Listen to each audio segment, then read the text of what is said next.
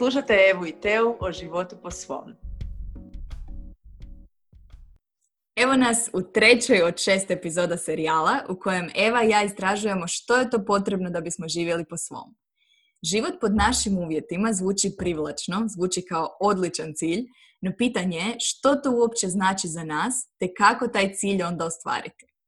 Nakon što smo u prvoj epizodi definirali svoju životnu viziju, u prošloj smo pričali o tome je li zaista moguće živjeti po svom i kako naš osobni stav o tome što je moguće utječe na naš život.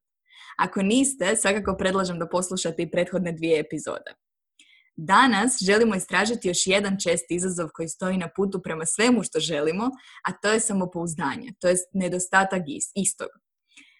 Jako sam uzbuđena zbog ove teme i nekako osjećam da ove teme postaju sve zanimljivije i zanimljivije. Eva, iako mislim da te više ne moram posebno predstavljati, jednako sam uzbuđena što si ovdje. Hvala ti puno, Teja. I ja isto i mislim i slažem se s tobom da su teme sve dublje, sve zanimljivije i mislim da ova današnja tema, e, eto, ne znam, mislim da se svi možemo s time e, poistovjetiti, s problemom sa samopouzdanjem, uopće što je to samopouzdanje i kako samopouzdanje utječe na odluke koje radimo u životu. Veselim se. Također, e, definitivno duboka pitanja za nedjelju prije podne, odnosno ujutro kada mi snimamo ove podcaste. prijeći ću odmah na prvo od njih. Dakle, krenimo od nekakve pozadine. Što je to uopće samopouzdanje, odnosno od kuda dolazi? Um, pa samopouzdanje, sama riječ samopouzdanje nam govori što to je. Znači, pouzdati se u sebe. A samopouzdanje nije samo reći ja to mogu, ja ću to napraviti, ja ću uspjeti u tome što sam naumio ili naumila, makar to je veliki dio samopouzdanja. Drugi dio samopouzdanja je isto reći da iako ne uspijem, iako pogriješim, još uvijek vrijedim ili preživjet ću iako ne postignem to što sam si zadao ili zadala. I mislim da e, često zaboravimo na taj drugi dio. Znači, kada razmišljamo o samopouzdanju, kada razmišljamo o visokom samopouzdanju, gledamo na ljude koji su uspješni i želimo biti kao oni, jel da oni imaju to samopouzdanje, oni zrače ti, e, samopouzdanjem, vjeruju u sebe i postižu ono što su naumili, ali zaboravljamo na drugu stranu medalje, a to je da da bismo bili uspješni, da bismo došli do tog cilja koje smo si zadali, moramo proći isto nekakve nedaće, prepreke na putu i samopouzdanje, visoko, zdravo samopouzdanje je tu da nas štiti od osjećaja manje vrijednosti u slučaju kad pogriješimo, od uh, samokritičnosti u slučaju kad pogriješimo. Tako da postoje ta, ta, te dvije strane samopouzdanja uh, koje moraju biti nekako obje uzete u obzir kada mhm. razgovaramo o samopouzdanju. A od kud samopouzdanje dolazi? Uh, samopouzdanje je jako povezano sa time kako kako smo mi slušali kako se govori o nama dok smo bili mali. Znači, mm. ako to mogu malo bolje objasniti, dok smo odrastali, to jest kad smo djeca, um, mi nemamo sliku o sebi. Mi sliku o sebi stvaramo prema tome kako se naši roditelji ili skrbnici odnose prema nama. Zašto? Zato što naša psiha se još ne nije razvila toliko i ne, neki teoretičari to zovu egom. Naš ego se nije razvio dovoljno da bismo mi imali e, cjelovitu sliku o sebi, pa onda sve reakcije prema nama mi uzimamo u obzir kada stvaramo sliku o sebi.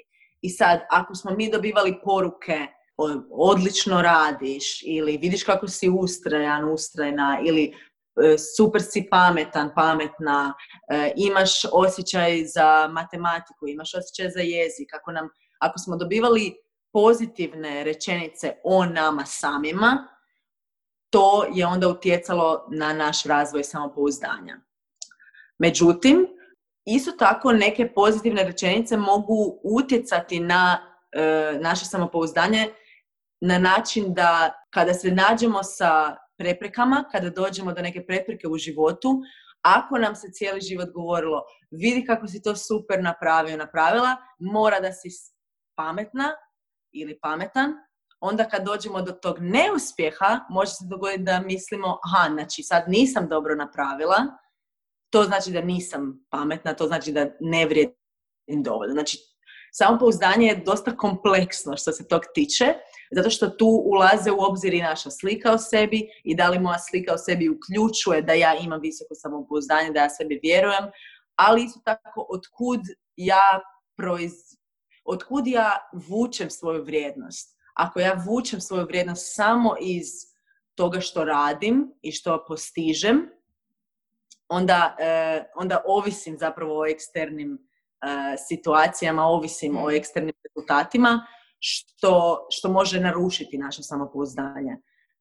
tako da, zanimljivo je i zato je baš dobro da mi razgovaramo danas o, to, o toj temi, o samopouzdanju, zato što na samopouzdanje utječe jako puno faktora, ali evo najvažnije je taj dio djetinstva, taj dio koje smo povratne informacije dobivali od svojih roditelja, od svojih skrbnika, od okoline, jer smo ta, na taj način gradili sliku o sebi i to samopouzdanje. I pitanje dodatno, znači li to da s obzirom na ono što su hvalili naši roditelji, pa onda i nekakva ta rana iskustva sa kolegama, one karakteristike, naše karakterne crte koje su hvalili, to zapravo postaju building blocks, odnosno stupovi na kojima se naše teme, e, samopouzdanje, odnosno identitet temelji. I ako su to me jako podsjetilo na našu temu Growth i Fixed Mindseta iz prošle epizode, gdje ako su recimo nas hvalili kada smo bili uporni i pokušali ponovno nakon što ne, u nečemu nismo uspjeli, e, onda ta upornost postaje neka naša vodeća karakterna crta, nešto čime se ponosimo i na što računamo prilikom izazova u životu. Mm-hmm. Jesam dobro shvatila? Apsolutno. I e, naše karakteristike, odnosno naša ustrajnost u smislu growth mindseta, onda to postoje, postoji, postaje centar e, našeg identiteta i nešto na čemu baziramo svoje samopouzdanje, odnosno nešto na, u, što se, u što se pouzdamo. Znači, ustrajnost, ako je ustrajnost jedan centralni dio mene, onda i kad pogriješim i kad ne uspijem, imam samopouzdanje da sam ustrajna osoba i da ću svojom ustrajnošću postići ono što želim. A naravno, ja mogu imati samopouzdanje, na primjer, evo ja ću reći osobno, ja sam dosta dosta bila uh, fiksirana u fixed mindsetu, ako mogu to tako reći, pun intended, ovaj, jer sam jako puno dobivala povratne informacije o tome kako sam pametna, kako sam brza, kako uh, znam brzo se izvući iz situacije, uh, kako sam jako, kako jako imam osjećaj za jezik, kako se znam izraziti i čak, čak do, do trenutka, do fakulteta, sjećam se da su mi profesori govorili na usmenim ispitima, ovaj, kolegice, ja znam da vi ne znate sve, ali evo, ja, ja ne mogu naći nešto što vi ne znate, zato što bi se ja uvijek uspjela izvući usred usmenog i prebaciti na temu na koju, o kojoj zapravo nešto znam. I to, to, na primjer, nema veze s ustrajnošću i nema veze s radom i zapravo na taj način moje samopouzdanje je bilo izgrađeno e, na nekim mojim vrlinama koje nemaju veze s time da li ja nešto znam, da li sam ja u nečemu vješta, jer na kraju bila bi vješta sa tim riječima, bila bi, bila bi vješta u, u tome kako se izražavam.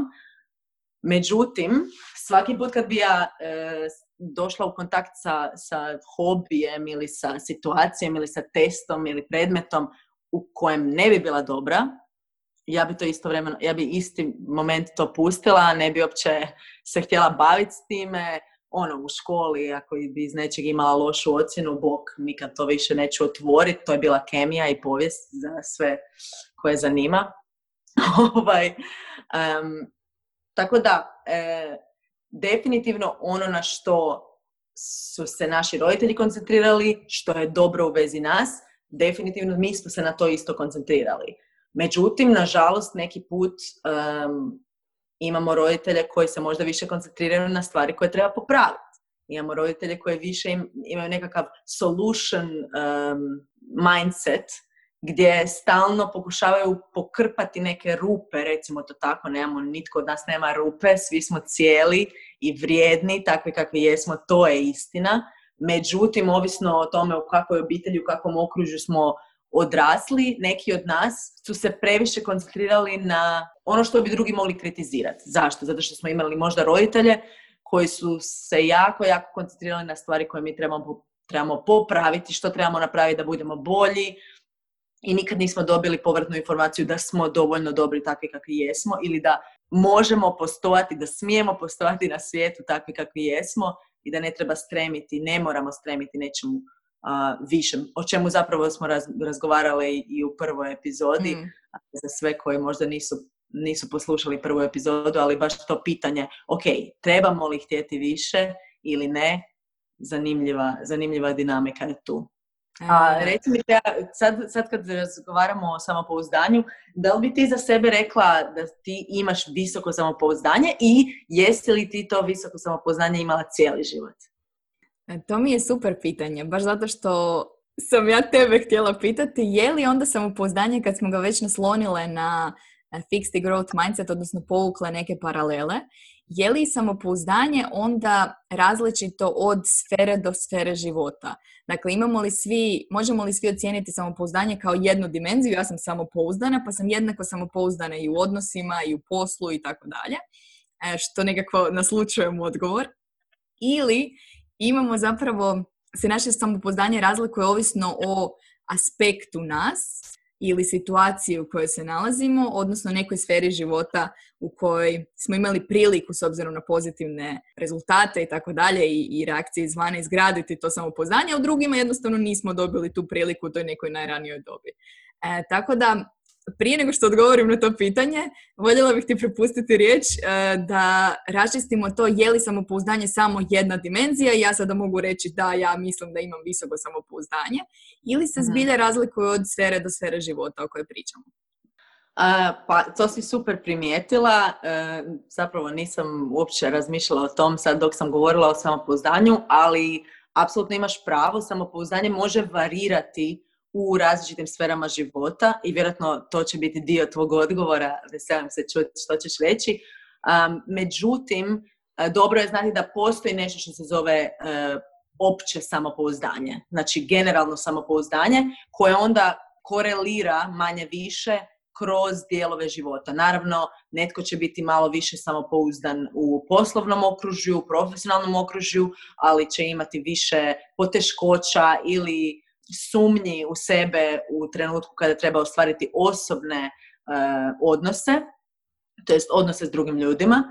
Međutim, e, osoba općenito s visokim samopouzdanjem u jednom području, nekako će se to visoko samopouzdanje prelijevati u, druge, u druga područja. Tako da definitivno nije isto u svim područjima života, ali ako imaš visoko samopouzdanje u jednom području, to će onda nekako biti štit za svoje samopouzdanje u drugim područjima. Moći će se na neki način to blendinati u mhm. jedno veliko visoko samopouzdanje. mm ima smisla. Ne, ovo mi sad zvuči jako logično. Ja bih rekla iz nekako bez testova, baš osobno i iskustveno, da je moje samopouzdanje bilo zdravo kroz život i kroz djetinstvo i kroz odgoj i kroz onda školovanje.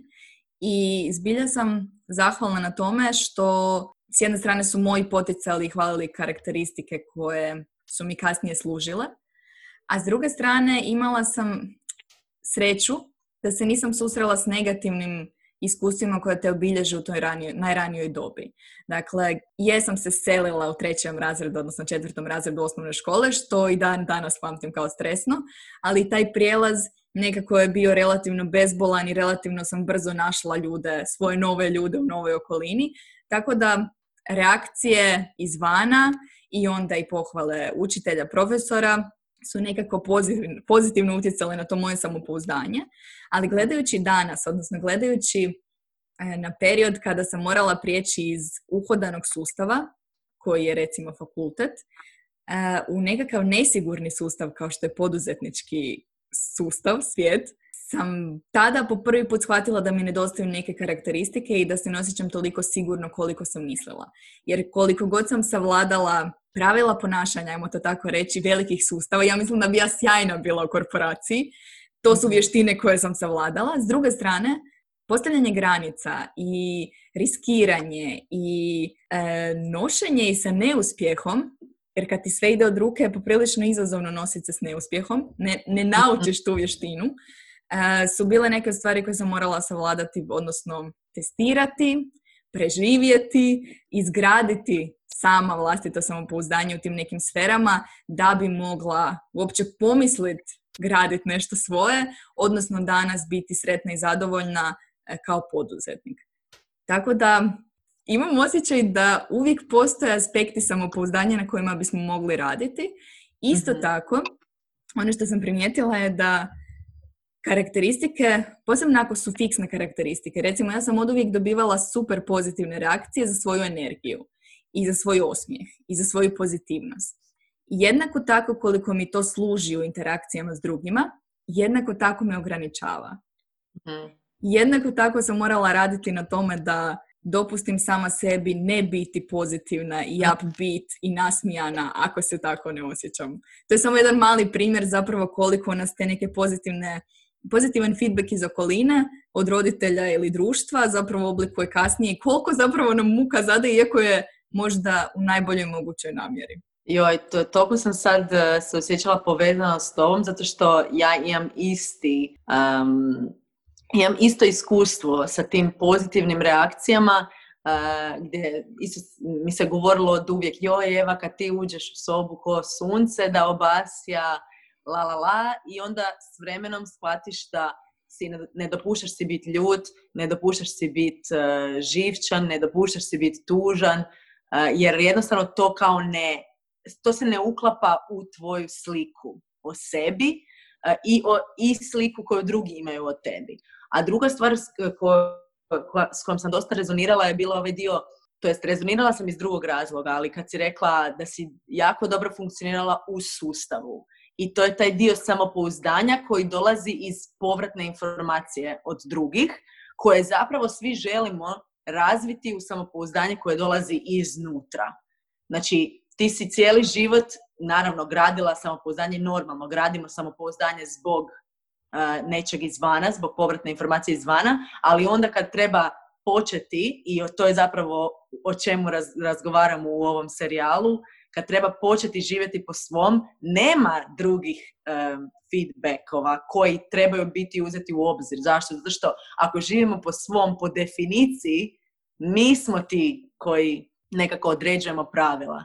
I mi smo ti koji sami sebe guramo, koji sami sebima, sebi vjerujemo i zato je toliko važno razgovarati o samopouzdanju i, I htjela bi isto da počnemo, e, to jest ja ću malo preći u ovaj dio niskog samopouzdanja, jer mislim da kad razgovaramo o visokom samopouzdanju, sve to krasno, svi želimo, svi želimo da svi, evo i nas dvije želim da svi koji slušaju da imaju visoko samopouzdanje, međutim toliko, toliko, toliko problema proizlazi iz niskog samopouzdanja koji onda mogu utjecati na naš život i utjecati na to hoćemo li uopće odabrati živjeti po svom ili ne. Neki puta zbog niskog samopouzdanja ta razina rizika, ta razina istraživanja, ta razina avanture u svom životu nije uopće dopuštena.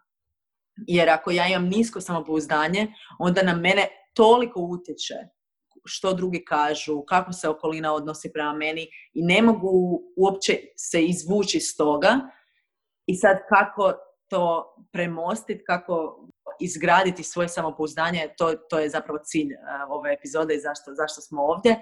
Ovaj, i, I veselim se da o tome razgovaramo. A ono što sam htjela reći u vezi uh, feedbacka od drugih, u vezi tog sustava u kojem uh, mi funkcioniramo odlično. ja, sam, ja sam imala dosta dugo u svom djetinstvu do zapravo do gimnazije konstantnu borbu sa profesorima, to jest sa učiteljima i nešto, i, mislim da sam imala uh, safe spot kod uh, svojih roditelja. Znači oni su definitivno mene spasili od toga da se moje samopouzdanje sroza, jer su oni nekako bili na mojoj strani. Nikad nisu govorili protiv učitelja ili, ili profesora, uvijek su mi govorili profesori su ko kiša koja pada, ono, to je to, jednostavno moraš proći kroz to Međutim, ja sam baš dobivala jako puno negativnih e, reakcija u, u osnovnoj školi specifično. Mislim, ja sam bila dijete koja je u trećem osnovne imalo dobro vladanje, što da ti kažem, Tea? Dobro vladanje. To je ono bilo za, to je bilo za, zauzeto za e, bullies i ono ljude koji, djecu koja, ne znam, e, gađaju učiteljicu sa e, olovkama. A evo šta si radila? Pa usudila sam se preispitivati učiteljicu kad je rekla da, život, da nema života na planini. Evo, to je jedna od, to je jedna od priča. Ali dobro, nebitno sad o tom, neću govoriti. Neću reći koja je osnovna škola, neću. Ovo nije, po, nije poanta ovoga, ali evo, samo želim reći, to su, na primjer, meni duboke traume. Ja se sjećam toga kao dijete i, i mislim da je to izgradilo, na primjer, moju crtu pravdašice, recimo. Svi kažu da, ojoj, ti uvijek želiš biti u pravu, ti uvijek... Ali mislim da je to tog jednog osjećaja gdje ono, u razredu punom djece mi, mi je učiteljica govorila da ja lažem. Ono, djetetu od 9 godina. Ma dobro, nebitno. Ali, evo, kažem, to je nešto što je, ja se sa svojih 31 godinu još uvijek sjećam, tako da mogu samo zamisliti neko ko ima nisko samopouzdanje, koliko je na njih utjecalo kad bi im roditelji rekli šta si ljen e, ili glup si ili bilo kakve te neke negativne rečenice koje ne želimo da ikad itko kaže djeci, ali nažalost i naši roditelji su bili djeca i našim roditeljima su se govorile e, određene rečenice koje nisu vjerojatno utjecale dobro na njihovo samopouzdanje, pa onda to se nekako nastavlja generacijski. Ali važno je zapitati se, ok, otkud moji roditelji dolaze, u kakvo djetinstvo su oni imali, kada preispitujemo rečenice koje su oni nama govorili, jer te rečenice utječu na našu razinu samopouzdanja, a možda nisu, to jest sigurno nisu um, istina. Mm. Nego su, barem te negativne rečenice, neki način na koji su naši roditelji naučili ovaj, komunicirati, na, na koji su naučili, naučili percipirati uopće. Mm. Postoji nešto što se u, u psihoterapiji zove object relations, a, koji nas uči da na način na koji se nas tretiralo, na taj način ćemo mi tretirati nešto manje od nas. Znači, object relations se posebno u art terapiji koristi. Ja sam bila u edukaciji za art terapiju mi to mi je jako zanimljivo, gdje način na koji ti govoriš o svom umjetničkom dijelu, znači način na koji ti govoriš o svom crtežu, o svojoj skulpturi, to je zapravo način na koji je netko govorio o tebi i način koji si ti introjicirao, integrirao u sebe, način na koji ti govoriš samo sebi. I mislim, psiha je jedna iznimno e, duboka i zanimljiva ovaj, stvar. Um, ali uglavnom jako, jako zanimljivo i jako važno dok, dok pokušavamo e, ra, razbistriti od kud je naše samopouzdanje došlo, važno je zapamtiti taj mehanizam. Da znamo da nisu naši roditelji to govorili zato što su oni to stvarno objektivno vidjeli u nama, nego vjerojatno u sebi imaju taj dio kritičnosti i samokritičnosti koji onda prenose na nas. I općenito mm je poznato da ljudi koji su kritični prema drugima su najčešće naj, naj samo, najkritičniji prema sebi i to je uvijek nešto što, um, barem meni, barem kod mene to razvija jednu ekstra dozu empatije, ali i ekstra dozu um, resilience, ne znam kako se to kaže, otpornosti. otpornosti. Da, otpornosti na, na tuđe komentare. Jer razumijem da neki put tuđi komentar ako zvuči malo e, maliciozno, da je najčešće samo da je najčešće samo odraz njihovih unutarnjih e, dijaloga samima sa sobom. Ne znam zašto sam došla do tog sad.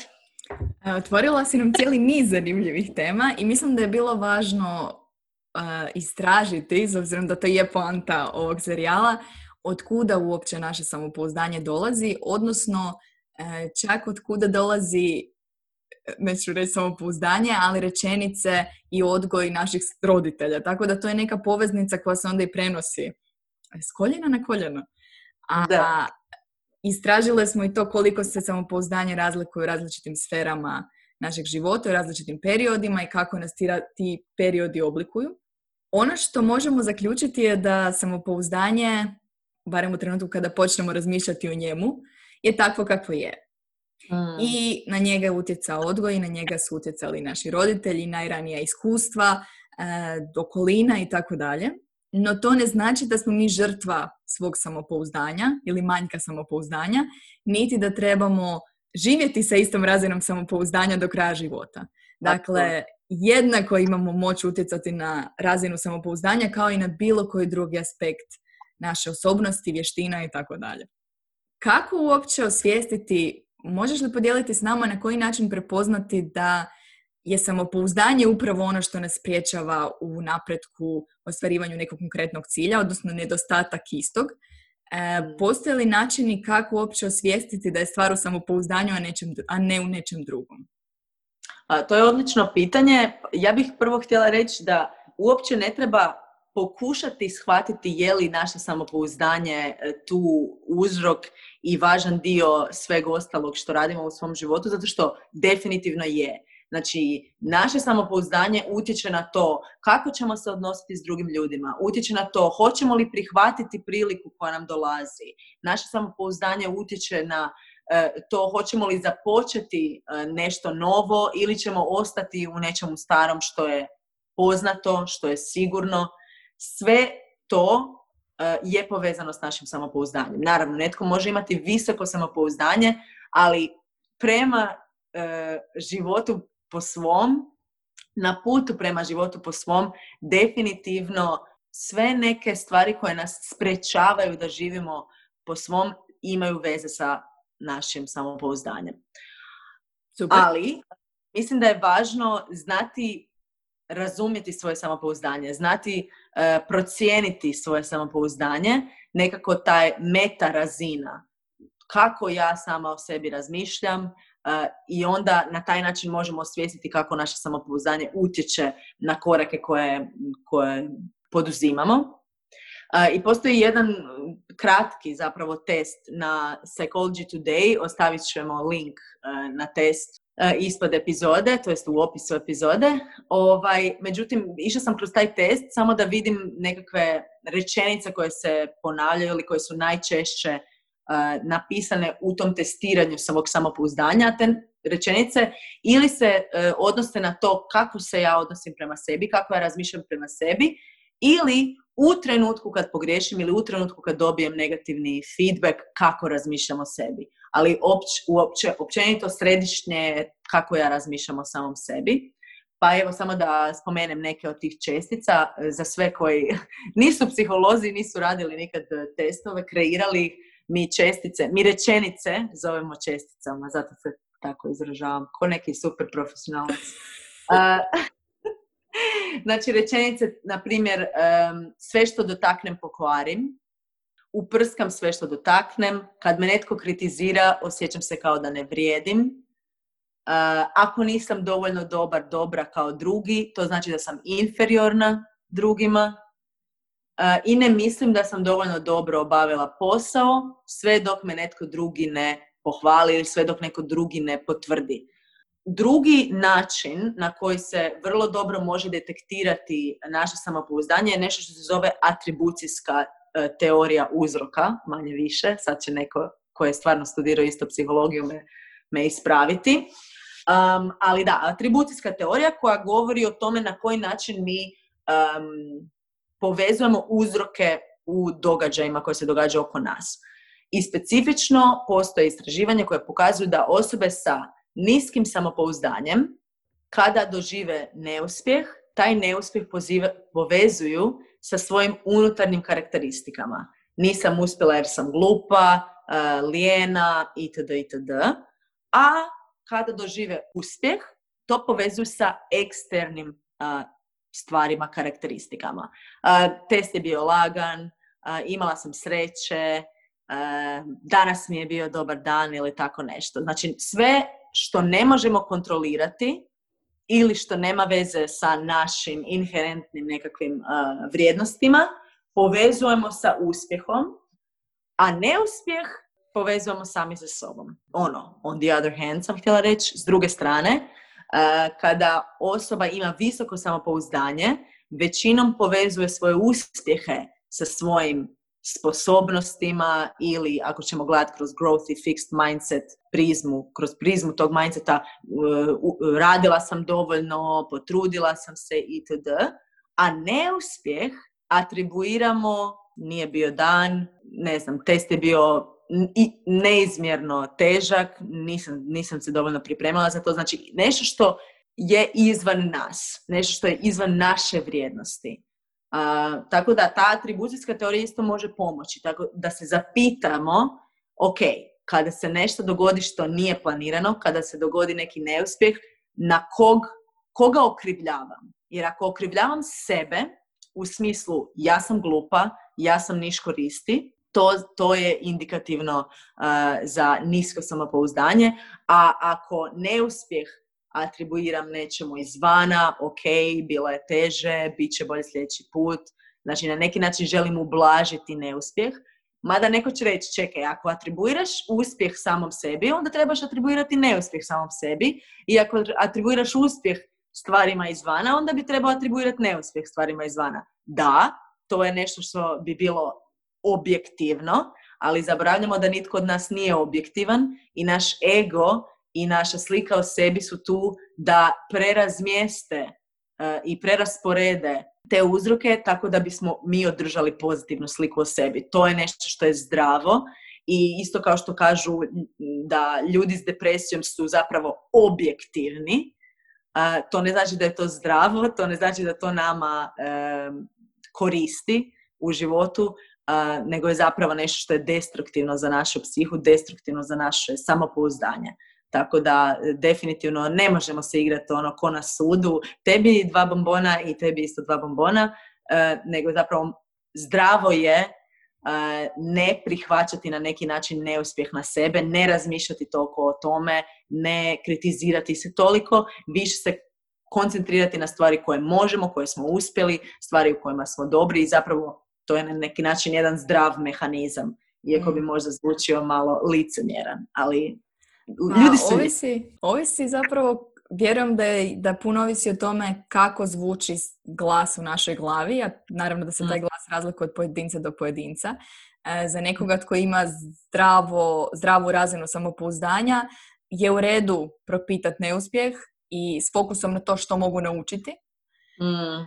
A ako nas i najmanji neuspjeh zapravo u početku dotuče, da uopće ni ne mm. želimo pokušavati više ili ako to prva stvar koju smo pokušali napraviti izvan komfort zone i nešto nas lupi po glavi, u tom trenutku ne želim se fokusirati na neuspjeh. U tom trenutku nam treba osnažujući nekakav self-talk, odnosno možda pomaže i, i podrška ljudi u našoj okolini koji nam imaju našu dobrobit u vidu. Baš ovisi o tome u kojoj fazi nekakvoj razvoja smo i koliko, znači ja se ne osjećam da, da bude opipljivije. Da. Kada doživim neuspjeh, ne osjećam se ja u svakom trenutku spremno razmišljati o tome i analizirati svaki korak i pitati se što mogu naučiti o tome. Mm. Dakle, kada osjetim da mi neće donijeti vrijednost i neću, neće me osnažiti analiza i pretresanje i ponavljanje toga što je prošlo krivo, um, to nije nešto što ću se upustiti. Međutim, vjerujem da ima puno vrijednosti iz, i u analizi neuspjeha, to ono, ne učimo iz uspjeha, učimo iz neuspjeha. Kad stvari idu dobro, zapravo stvari idu dobro. Da. Tako je. A tek kada doživimo nešto uh, u nečemu ne uspijemo, to nam daje priliku za učenje. Tako da kako naći tu iz tvoje perspektive taj balans između toga kada ići analizirati neuspjeh, a u kojem trenutku to šteti našem i ovako možda narušenom samopouzdanju? Pa mislim da treba biti iskren sam sa sobom i treba isto razumjeti da mm, nije svaki trenutak e, trenutak za analiziranje neuspjeha, niti je svaki neuspjeh važan za nas da bismo ga trebali analizirati i ići dalje. Ja ne vjerujem da svaki korak e, trebamo razmišljati, meta razmišljati e, o samom sebi, ali važno je biti iskren sam sa sobom. Važno je znati da li ja izbjegavam suočiti se s ovim neuspjehom jer je to preteško za mene i onda se pitati zašto ja povežem taj neuspjeh sa svojom vrijednošću, zašto mislim da će to narušiti moje samopouzdanje i što ja mislim o svom samopouzdanju, da se vratimo i na taj test i, i, uopće da li je moje samopouzdanje dovoljno visoko, da li je moje samopouzdanje dovoljno zdravo treba znati da ako je to tako, možda taj neuspjeh stvarno nam može biti poticaj da gradimo više svoje samopouzdanje. A e, neki put jednostavno možda nam to ni nije bitno. Možda nismo uspjeli, ali kažemo ok, imam još dvije stvari na, na kojima radim, ovo je bilo nešto što sam htjela, nije uspjelo, ali znaš šta, imam i ovo tu drugo, e, što mi je važno trenutno, koncentrirati se na to. Zato što neki put bi ta analiza neuspjeha mogla dovesti do nižeg samopouzdanja i onda ne bismo uopće probali nešto drugo. Ako još uvijek imamo motivaciju i želimo raditi nešto drugo, onda je dobro možda to pustiti sa strane. Ali, isto postoje oni ljudi koji prime se jedne stvari, onda im ne ide, onda idu na drugu stvar, onda im ne ide, onda idu na treću stvar, onda im ne ide. E sad, nas dvije tu smo samo nas dvije. Ja ne mogu znati e, za druge. E, tu je nešto mislim, to, to je trenutak u kojem je važno biti iskren sam prema sebi. A jedino kako možemo biti iskreni sami prema sebi je da se dovoljno volimo da možemo prihvatiti tu iskrenost. I ljubav prema sebi je povezana i sa samopouzdanjem i sa tom pozitivnom slikom o sebi. Treba znati da uvijek, uvijek, uvijek u svakom trenutku smo vrijedni. Bili smo vrijedni kad smo se rodili, bili smo vrijedni prije nego što smo prohodali, prije nego što smo ušli uh, i počeli osnovnu školu, prije nego što smo upali u srednju u koju smo htjeli, prije nego što smo upali i završili fakultet meni pomaže da se uvijek vratim nazad i kažem da li se moja vrijednost povećala jer sam ja završila fakultet, da li se moja vrijednost povećala jer, e, ne znam, imam posao, nije. Moja vrijednost je ostala ista i svako biće, e, ljudsko biće, po meni svako biće ima jednu inherentnu vrijednost, tako da možda se isto dobro to podsjetiti. Jer htjela bih, htjela bih pitati tebe, jer znam da u, e, u poduzetničkom poslu i u poslu koji ti radiš, e, koji na veliki dio tvog posla bi bio motivirati, potaknuti druge. ja, ono što ja vidim neki put kad, kad se malo previše udubim u taj svijet i kad malo previše slušam te motivacijske i govore ili te talks i to, i imam osjećaj da jako puno e, fokusa je na ono što postižeš, i na rad, rad, rad i ići dalje i probijat i na neki način e, čini mi se da neki put to može, e, može biti i negativno za osobu. Kako je to tebi bilo osobno i kako ti vidiš na drugima mm. što nekako treba kroz taj dio motivacije, možda i taj dio ljubavi prema sebi? zapravo si super uvod mi dala jer sam se htjela već ranije nadovezati na onu tvoju obzervaciju da dok smo unutar nekakvog sustava e, koji ocjenjuje našu vrijednost s obzirom na to jesmo li položili ovaj ispit, jesmo li redovito upisali sljedeću godinu, jesmo li diplomirali, jesmo li našli posao u struci, jesmo li dobili veću plaću i tako dalje i tako dalje. E, a samopouzdanje nekako, ono što mi je zanimljivo na engleskom, postoji ta razlika, oni razlikuju self-confidence i self-esteem. Self-esteem mhm. je po njima više u relaciji prema drugima, a self-confidence je ta vjera u sebe, kao što si ti lijepo mhm. objasnila. Kod nas je nekako to sve unutar jednog pojma. I ako mhm. gradimo naše samopouzdanje uvelike na tome što je, što okolina misli o našem trenutnom uspjehu ili vrijednosti, što u mom slučaju je bilo poprilično izraženo, budući da sam od rane dobi dobivala pozitivan feedback kroz školu, kroz srednju školu, dakle kroz obrazovanje bio mi je jako važan taj feedback izvana. I ono što si ti jako lijepo primijetila je da kada odlučimo otići u e, poduzetničke vode, najzgled možda ne postoje više te nekakve stepenice nametnute unutar sustava, mi sami biramo svoj put, ali zapravo ako ćemo biti skroz iskreni i dalje postoji mjerilo uspjeha koje je nekako opće prihvaćeno u okolini. Dakle, e, je li to održan TEDx govor, je li to broj zarađenih e, tisuća u toj godini, je li to broj zaposlenih, je li to nekakav uspjeh na usvojena nagrada na natjecanju koje je u našoj okolini bitno. Dakle, i dalje mhm. postoje te nekakve mjerila uspjeha.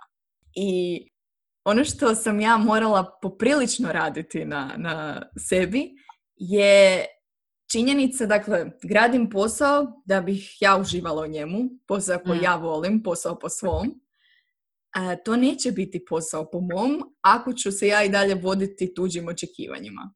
Ako ću mm. ja ulagati sljedećih šest mjeseci u osvajanje neke nagrade koja meni osobno ne znači ništa, ali prividno djeluje kao da bi mogla biti najbolji sljedeći korak ili kvačica u kućici na nekom mom razvojnom putu, razvojnom putu mog biznisa. I izazovno je napraviti taj prijelaz između bitno mi je što drugi ljudi misle i njihovo mišljenje je mjerilo uspjeha, u to moje mišljenje je mjerilo mog uspjeha. Mm. To se ne događa preko noći. Jer to podrazumijeva i ono čemu smo pričali u prvoj epizodi, da moramo znati šta mi uopće želimo i koja je naša životna vizija i što je naše mjerilo uspjeha, dakle da bismo uopće mogli ga definirati. Meni je pomoglo jako ovo što si ti spomenula. Dakle, ima nešto čudno i posebno u razgovoru samog sa sobom u ogledalu. Hmm. I kad god bih se zatekla u tom nekakvom negativnom self-talku ili uspoređivanju, koje jako često i u poslu, ali posebno u poduzetništvu, često zapravo znam odraditi razgovor sama sa sobom u ogledalu. I razgovor, posebno u tom početku kad sam radila prijelaz između toga, bitno mi je šta drugi misle i to određuju moju vrijednost, u odnosu na to ja određujem svoju vrijednost, e, sam si puno puta znala ponoviti ti si dovoljna ili kako si ti rekla vrijedna. Mm. Da ne napraviš ništa od sada, pa sljedećih deset godina ili do kraja svog života, ništa što je društveno važno ili vrijedno, ti si svejedno vrijedna. I, u jednom od ovih motivacijskih govora sam naišla na ono da svatko od nas, šansa da se svatko od nas rodi je jedna u 400 bilijuna ili koliko šansa da si tu je već ogromna vrijednost. I da. činjenica da si tu je ogromna vrijednost. Idi radi nešto što god želiš. Činjenica da hodaš ovim svijetom je vrijedna ako ne činiš loše drugima. E, tako da. sam imala poprilično puno takvih razgovora sama sa sobom, e, trudeći se da ponovno ne vučem te osjećaje vlastite vrijednosti iz uspjeha. Iz toga koliko sam radila taj dan. Mm. Iz toga što kaže osoba na Instagramu. Mm. Imam osjećaj da taj posao nikad nije završen. Imam osjećaj da taj posao čekinanja sam sa sobom um, idem li u pravom smjeru, radim li stvari koje su meni vrijedne ili drugima, da je to proces preispitivanja valjda cijeli život. Pa da, mislim, eh, svi, svi naši odnosi s drugim ljudima e, zahtijevaju rad E, do kraja i isto tako i odnos sa samim sobom. E, mi odnos sa samim sobom ne, ne potpišemo jedan dan kao evo ga, to je super, ovaj, nego gradimo svaki dan i u svakom trenutku možemo odlučiti hoćemo li se kritizirati ili ćemo se potapšati po ramenu i reći ok, napravila si najbolje što si mogla i to je to. I mislim da često zaboravljamo u, u, tim motivacijama i u tim um, općenito, ja, to je, ja bih rekla da to je jedan američki stil. Ići prema naprijed, ići prema naprijed i možda zbog tog što je američki i kapitalistički stil, uh, ja sam protiv toga osobno. Um, ljudi zaboravljaju taj dio da ne moramo ništa napraviti, da ne moramo ništa raditi, da bismo bili, da bismo vrijedili kao osoba, da bismo imali tu inherentnu vrijednost, da bismo bili dovoljno dobri, a to je definitivno povezano sa emocionalnim dijelom, s našim emocionalnim dijelom. I kad živimo po svom, kad razgovaramo o tome što znači živjeti po svom, to ne mora nužno biti uh, izgradi svoj biznis. Mislim da nije to poanta uh, tog, te rečenice. Nije nužno uh, budi uspješan, ne, živi po svom znači da svaki dan kad se probudiš, da svaki dan prije nego što ideš spavati, da se osjećaš dovoljno dobro sam sa sobom, da osjećaš kao da živiš autentično, da osjećaš kao da vrijediš takav kakav jesi i da se ne moraš pretvarati a, pred, pred drugima. I znaš I što? Sad si me sjetila na moju, davno sam o tome pričala i mislim da i super primjenjujem u ovom primjeru, da ljudi koji su samopouzdani, onako iskreno, kad to samopouzdanje je zdravo, su zapravo ljudi, barem iz mog iskustva, neki od najboljih šefova koje sam imala, ljudi koji su stvarno bili samopouzdani u svoju vrijednost, e, su ljudi koji nisu imali više nikome ništa dokazati.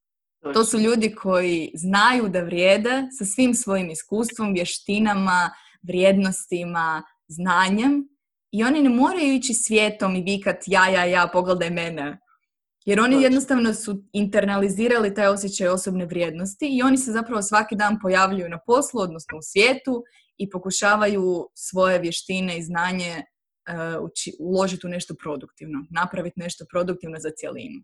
Bez potrebe za dokazivanjem ikome ičega.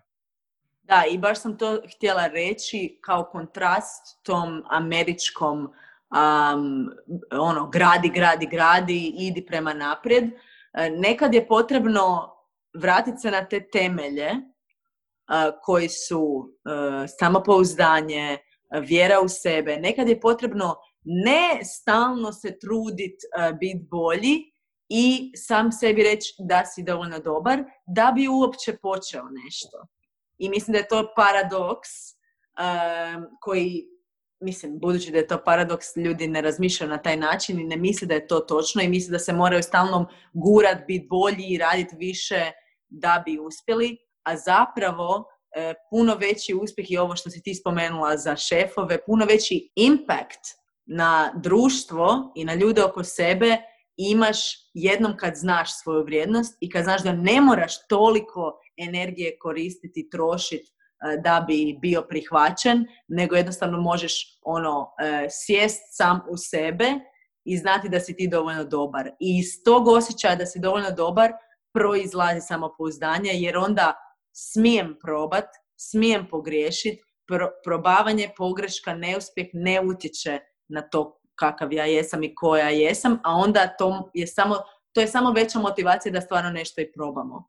To Jer ako isto samopouzdanje, ako ne mislim sam dovoljno dobra, onda svaki, kao što smo razgovarali u prošloj epizodi sa Growth i Fixed Mindset, svaki trenutak, svaka e, situacija je test da li sam ja dovoljno dobra ili ne. To tako ići kroz život je užasno, užasno naporno i puno je ljepše i zapravo cilj svakog od nas bi trebao biti da znamo da smo dovoljno dobri, a onda cijeli svijet je tu pred nama i cijeli život je pred nama. Da uživamo. Super mi je ovo, točno to. Znači, i točno je paradoks. Dakle, kad idemo na sastanak na kojem se želimo pokazati pametni ili dokazati nekome da smo pametni i da znamo i da, ne znam, svašta smo doživjeli, da imamo iskustvo, tada je kontradiktorno odašiljemo potpuno tu energiju nesigurnosti. Dakle, to je taj paradoks. A kada dođemo na taj sastanak, znajući da se osobi s druge strane vjerojatno isti taj monolog e, vrti u glavi, i sjednemo na taj sastanak bez potrebe da mi dokazujemo vlastito iskustvo, nego u želji da donesemo vrijednost sa tim iskustvom koje smo već osvijestili, znamo da ga imamo, zapravo mhm. odajemo taj dojam, ono, ja sam tu, ovo je što imam za ponudit i ne moram ti dokazati više ništa ni tebi, ni nekome za susjednim stolom, jer ja znam da ja vrijedim. Um, imam osjećaj da bismo mogli o ovome pričati još jako, jako dugo.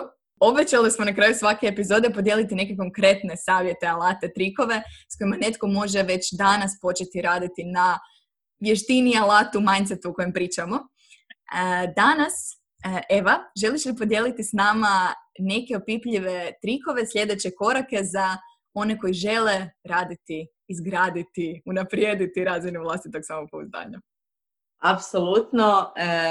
Ja imam deset, e, deset e, stvari koje možemo raditi svaki dan, svaki tjedan, svaki mjesec, koje sa malo strpljenja e, koji mogu izgraditi visoko i zdravo samopouzdanje. Ono što želim reći, svaka od tih tipsa, svaki od ovih stvari koje ću ja spomenuti neće sam za sebe e, napraviti ono nekakav veliki boom i mi ćemo odjednom biti visoko samopouzdana osoba, ali sve te stvari zajedno grade idu prema tome da imamo visoko samopouzdanje. Pa počnimo sa nečim što, e, što je samo naše tijelo. Znači samo e, naše tijelo već nama može um, podići razinu samopouzdanja uh, mehanizmom koji se zove mehanizam povratne, povratne sprege. Uh, znači, postoje određene, uh, određene pozicije tijela koje podižu razinu testosterona, a testosteron je hormon koji je visoko povezan sa samopouzdanjem. Pa tako, samo uspravno sjedenje ili uspravno stanje ili nešto što se zove superman poza Znači da uspravno stojimo i e, držimo ruke na bokovima e, i samo da tako stojimo 30 sekundi prije nekakvog velikog intervjua, prije nekakve, prije nekog govora ili možda svaki dan ujutro kad se ustanemo, to već podiže razinu testosterona, podiže razinu samopouzdanja. Isto tako, osmijeh. Znači, osmijeh e, daje našem mozgu poruku da smo opušteni i onda naš mozak potakne sve hormone, endorfin, dopamin, serotonin koji nam trebaju da se opustimo. Kad se opustimo, naša razina krvnog tlaka je niža, otkuca i srca su niži, općenito se osjećamo sigurnije i stabilnije, to isto utječe na naše samopouzdanje. I treće od tih nekakvih fizičkih, recimo, stvari bi bio govor, uh, sporiji govor. Naime, kada mislimo da ne smijemo zauzeti prostor, kada mislimo da nemamo sposobnost da nas drugi slušaju, da nas drugi čuju, neki put imamo tendenciju govoriti brže, e, zbrčkano, e, ono, sa riječi, samo što brže da kažem što želim, a to isto izaziva stres kod nas. A naravno, stres sa niskim samopoznanjem samo ide gore. Ovaj, tako da govoriti sporije, govoriti malo na dubljoj razini, a ne vikati, to je nešto što isto može utjecati na naše samopouzdanje. Sljedeća stvar je ono što je unutar nas i nešto što je dosta abstraktno, a to je negativni razgovor sam sa sobom. Znači osvijestiti i promijeniti kako razgovaramo samim sa sobom. To je malo teže, to je nešto što zahtijeva svakodnevnu introspekciju, ali rečenice koje nam dolaze u trenucima kad pogriješimo, rečenice koje nam dolaze u trenucima kada e, ne uspijemo, treba promijeniti. Znači, ako nisam uspjela, a rečenica je glupa sam, treba reći ne, nisam glupa, nego u ovom trenutku nisam bila dovoljno pripremljena možda ili nešto je bilo teže, ono što smo govorili o atribucijskoj teoriji. Znači, promijeniti to. Sljedeća stvar je poraditi na svojim vještinama. Neki puta sama činjenica što nismo dovoljno vješti u uh, određene stvari može utjecati na nisku razinu samopouzdanja, pa ako znate da postoji jedna vještina koju biste htjeli savladati, recimo naučiti jezik ili znate već e, jezik, razumijete ga, ali možda ne govorite dovoljno dobro kako biste htjeli. Poraditi na vještinama, znači zašto ne upisati konverzacijski tečaj. Zašto ne odrediti da svaki dan pogledam 15 minuta videa na YouTube na tom jeziku. To je nešto što sam ja radila sa svojim portugalskim. Um, znači, poraditi na svojim vještinama, to isto tako podiže razinu samopouzdanja, jer dok radimo na vještinama, dok razvijamo sve vještine, vidimo da možemo, a onda se možemo i više pouzdati na sebi. Šesta stvar ono nešto što znam da Teja ti govoriš jako puno puta na svojem e, profilu i općenito u svom poslu, mali ciljevi. Zadati si male ciljeve koje znamo da možemo ostvariti. Ti mali ciljevi trebaju biti mjerljivi i specifični, ja moram znati točno šta se od mene očekuje, a ne mali cilj uh, ima 10.000 uh, followera, nešto što ne mogu kontrolirati, ali može cilj biti svaki dan ću napraviti objavu i objaviti je. Na primjer, ako govorimo o Instagramu. Ili svaki dan ću se ustati u 7.00 i neću ležati u krevetu još sat vremena. I jednom kad se to počne ostvarivati, ti mali ciljevi koji nisu strašni, nije to ništa u 4.30 jutro, na primjer, nego u 7, sama činjenica da ih ostvarujemo, sama činjenica da nam to ide, to podiže našu razinu samopouzdanja. Sedma stvar, vježbati redovito tjelovježba. Naime, e, određene vrste tjelovježbe e, stvarno podižu razinu i testosterona. Općenito tjelovježba, kada se osjećamo dobro u svom tijelu, kada je naše tijelo zdravo, naravno onda naš um je isto zdrav. Međutim, specifične vježbe kao podizanje utaga ili nešto što se zove high intensity interval training, um, specifične te vježbe jako podižu testosteron. Moram reći da trčanje ne podiže testosteron, tako da e, trčanje nije toliko dobro za podizanje razine samopouzdanja, međutim, podizanje utega, ono, push-ups, e, trbušnjaci, sve nešto što zahtjeva snagu, to je nešto što onda pospješuje otpuštanje testosterona.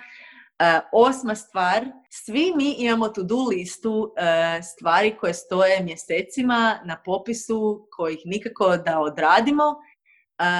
Treba podignuti tu to-do listu i početi to sve uh, križati stvari i stvarno napraviti stvari koje smo si rekli da ćemo napraviti, zato što činjenica da te stvari stoje na tom popisu i da ih mi nismo napravili, to vjerojatno utječe na nekakav na negativni govor e, samim sa sobom, tako da određivanje stvari koje su na to-do listi isto podiže samopouzdanje. I zadnje dvije stvari, zapravo zadnje dvije moje najdraže stvari i najdraži koraci. Prva je biti u društvu i birati ljude koji cijene naše vrline, birati ljude koji nas poštuju, koji nas vole, birati društvo u kojem se osjećamo prihvaćeni, u kojem se ne osjećamo kao da nismo dovoljno dobri. Svi mi imamo barem jednu osobu s kojom se osjećamo da smo ok takvi kakvi jesmo, biti češće u tom društvu. Znači, nešto što je važno spomenuti,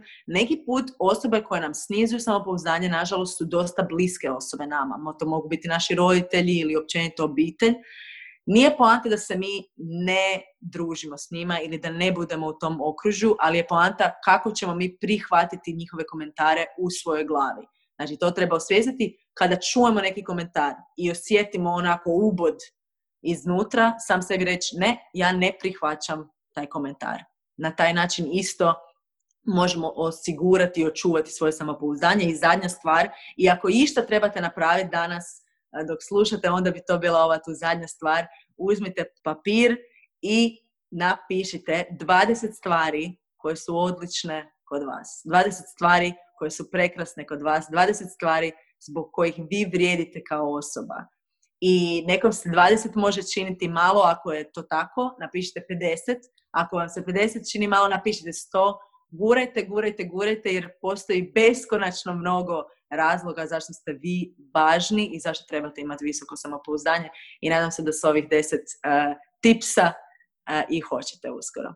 Wow, Eva, hvala ti. Ovo je bilo toliko koncizno, pregledno, strukturirano i vrlo lako primjenjivo.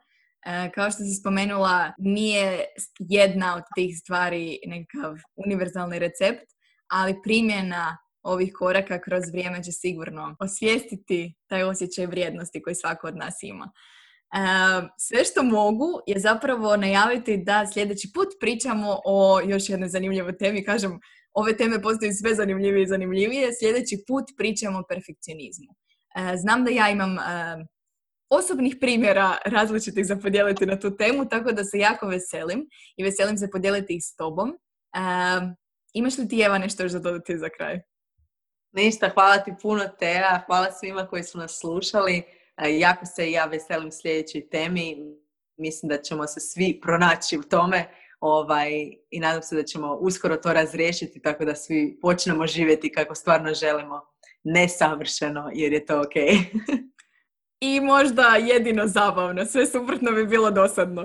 E, kao što je Eva puno puta ponovila tijekom ove epizode, ti koji slušaš, e, zapamti ti si vrijedan, odnosno vrijedna. Baš takav kakva, kakav jesi ili kakva jesi. Ovi rodovi u hrvatskom jeziku će me dotući jednog dana. Uh, hvala vam što ste slušali i čujemo se sljedeći tjedan. Mi smo Teja i Eva. Ne zaboravi, živi po svom.